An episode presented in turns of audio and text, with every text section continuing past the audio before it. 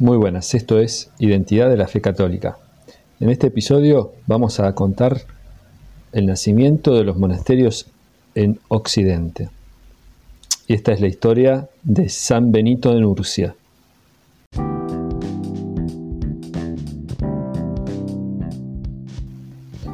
San Benito de Nurcia nace justamente en este lugar, Nurcia, alrededor del año 480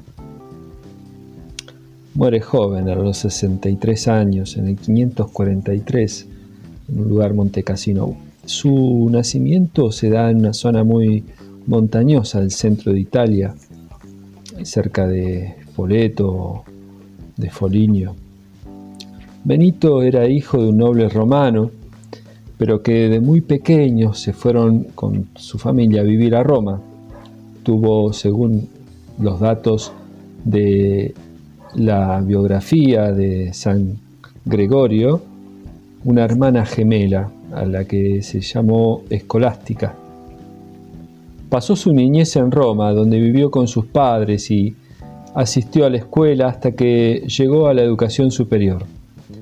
Fue en este punto que, habiendo regalado a, otros sus libros y dejando la casa y la riqueza de su padre, deseoso de servir solo a Dios, se dio a la búsqueda de un sitio donde pudiera lograr este santo propósito, es decir, servir solo a Dios.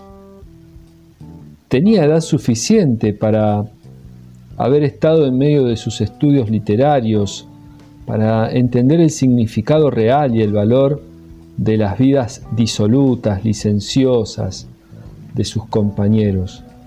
Y además había sido preso de un profundo afecto por amor de una mujer.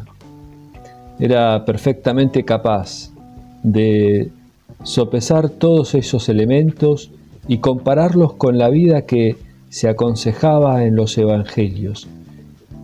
Y optó por esta última.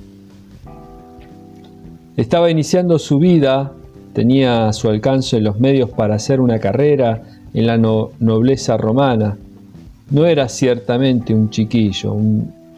San, Gregorio, en su biografía, afirma, estaba en el mundo y era libre de disfrutar de las ventajas que el mundo le ofrecía, pero dio un paso atrás del mundo, en donde ya había puesto el pie. Así que abandonó los estudios, su hogar, y esto ocurrió alrededor del año 500, aproximadamente tenía 20 años. Parece que Benito, cuando se fue de Roma abandonando sus estudios y a su familia, no tenía como objetivo convertirse en un eremita, sino simplemente de encontrar un lugar alejado de la vida de la gran ciudad de hecho, no se fue solo, se llevó a la anciana nodriza para que lo sirviera.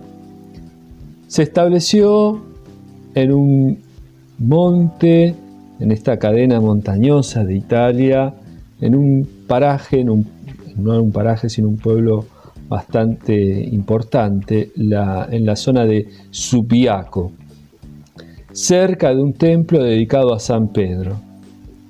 Allí había hombres virtuosos que compartían sus sentimientos y sus perspectivas sobre la vida.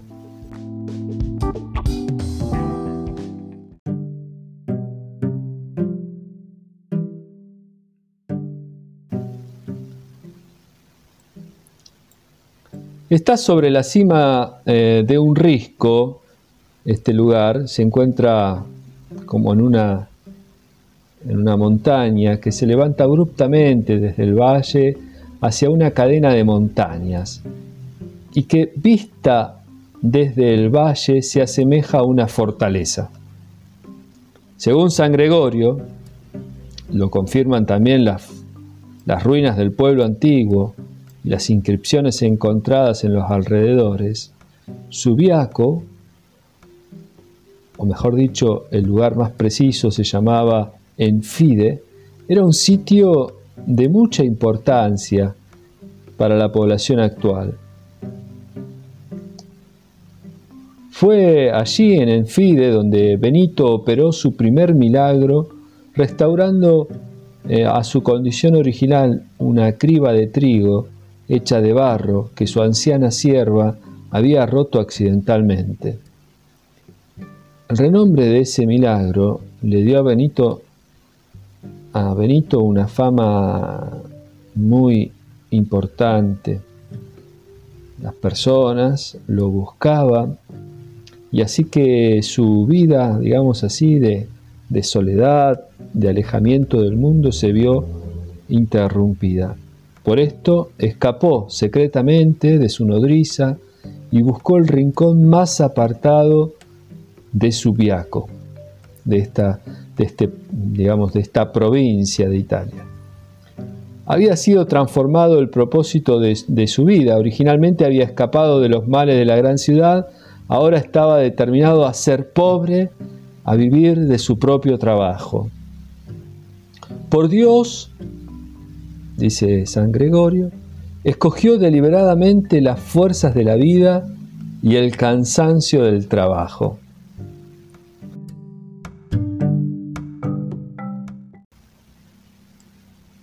En este alejarse de esta fama, de la vida social de Subiaco, donde la gente lo buscaba por los milagros que él realizaba, se encontró con un monje, un monje romano, y su monasterio estaba allí en la montaña, cerca de un precipicio, y, eh, y en ese lugar había una cueva.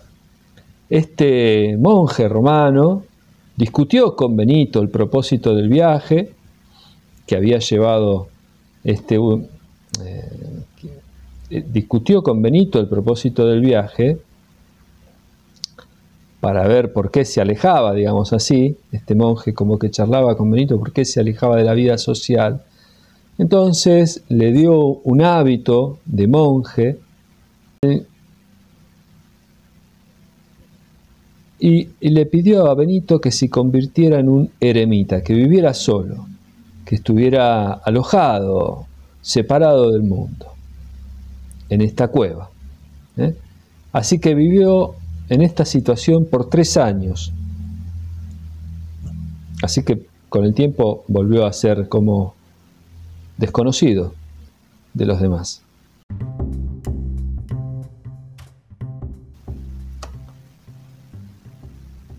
El monje romano visitaba frecuentemente a Benito y le llevaba la comida ciertos días. Durante estos años de soledad, roto solamente cuando lo visitaba este monje romano,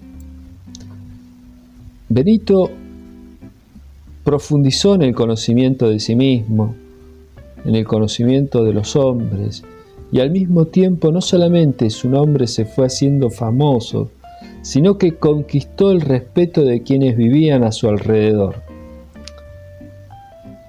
Su nombre era tan respetado que a la muerte del abad del monasterio vecino, allí cerca de esta, esta cueva en Subiaco, la comunidad lo buscó para pedirle que aceptara ser el nuevo abad. Benito conocía la vida, la disciplina de ese monasterio y también sabía que su estilo de vida era distinto al suyo y que nunca podrían estar totalmente de acuerdo. Pero después de un tiempo, Vencido por la insistencia, aceptó. La experiencia fracasó. Los monjes intentaron envenenarlo, de modo que Benito volvió a su cueva. A partir de este tiempo, sus milagros se hicieron cada vez más frecuentes y muchas personas, atraídas por su santidad y por su carácter, iban a su viaco para ponerse bajo su guía. Benito construyó 12 monasterios en el valle para acomodar a estas personas. En cada uno de ellos puso a un superior con 12 monjes. Él vivía en el terceravo, con unos cuantos al que él consideraba que su presencia sería más útil y podrían ser instruidos mejor. Así se convirtió en el abad y el padre de todos. Con el establecimiento de estos monasterios comenzaron las escuelas para niños. Hago aquí una paréntesis porque justamente estos monasterios que funda Benito son la raíz de la escuela tal como la conocemos hoy. Allí se empezó a custodiar la literatura que venía de muy antiquísima. Eh, imagínense que, imagínate que no existían eh, los libros, fue en, esta época de la Edad Media que empiezan a existir los libros, en los monasterios, fue también allí donde se hacían copias de textos antiquísimos, de filósofos muy importantes, de Aristóteles, por ejemplo. En fin, entonces el monasterio empezó a tener una, una función cultural muy importante durante toda la Edad Media. El resto de la vida de Benito fue dedicada a llevar a cabo el ideal del monacato, que nos ha dejado plasmado en su regla. Y este es otro, nuestro, otro punto importante y de gran revolución y de gran aporte para la iglesia. Vamos a rescatar algunas enseñanzas de Benito para cerrar esta, este episodio.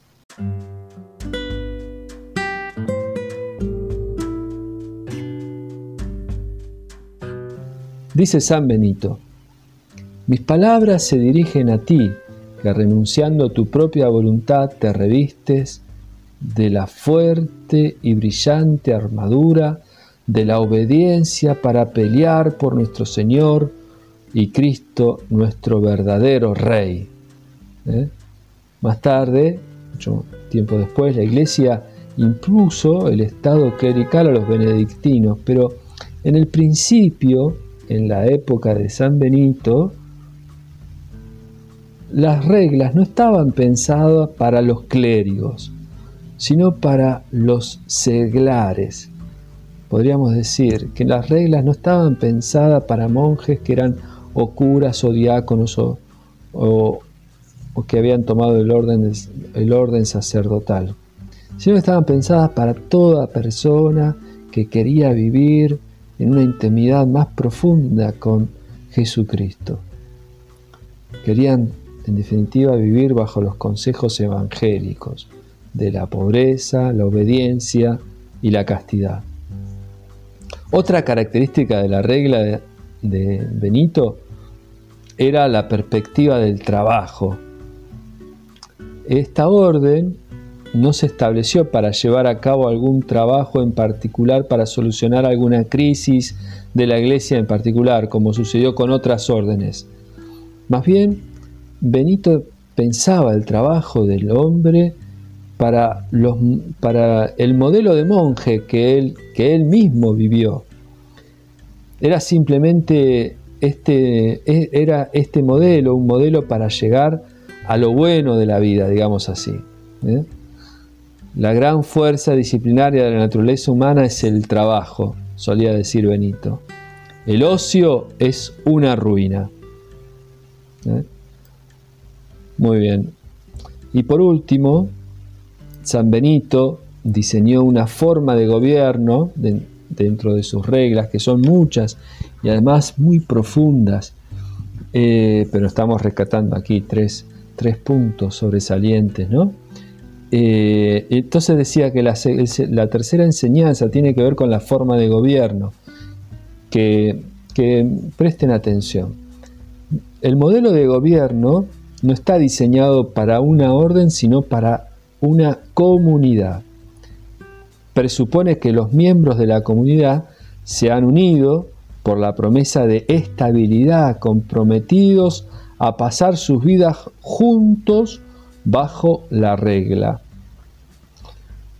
El superior es elegido por medio del sufragio universal y libre. He aquí algo importantísimo el voto, el voto que libremente quienes vivían en la comunidad daban a aquel que querían que fuera el superior. Fíjense esto, que importamos hablando del siglo VI, ¿eh? después de Cristo. Fíjense cuánto tiempo tiene y cuánta importancia fue tomando la regla de, San Benito dentro del mundo luego secular, dentro del mundo eh, laico. Se puede decir que su gobierno es una monarquía, pero sometida a la regla como constitución. Todo se deja a la discreción del abad dentro del marco de la regla y cualquier posible abuso de autoridad es controlado por la religión, por el debate abierto entre los asuntos importantes. ¿eh? Fíjense que eh, si bien había un gobierno monárquico, existía la posibilidad de la discusión y del control para que no hubiera un abuso de autoridad. Así que tenemos aquí una regla eh, súper revolucionaria para la época. Imagínate el siglo VI, eh, apenas pasado el año 500, y una regla tan, tan, tan potente, tan fuerte, que ha dejado para toda Europa y para toda nuestra vida, eh, influenciados por Europa, también aquí en América Latina, ¿por qué no? Un, legado eh, riquísimo.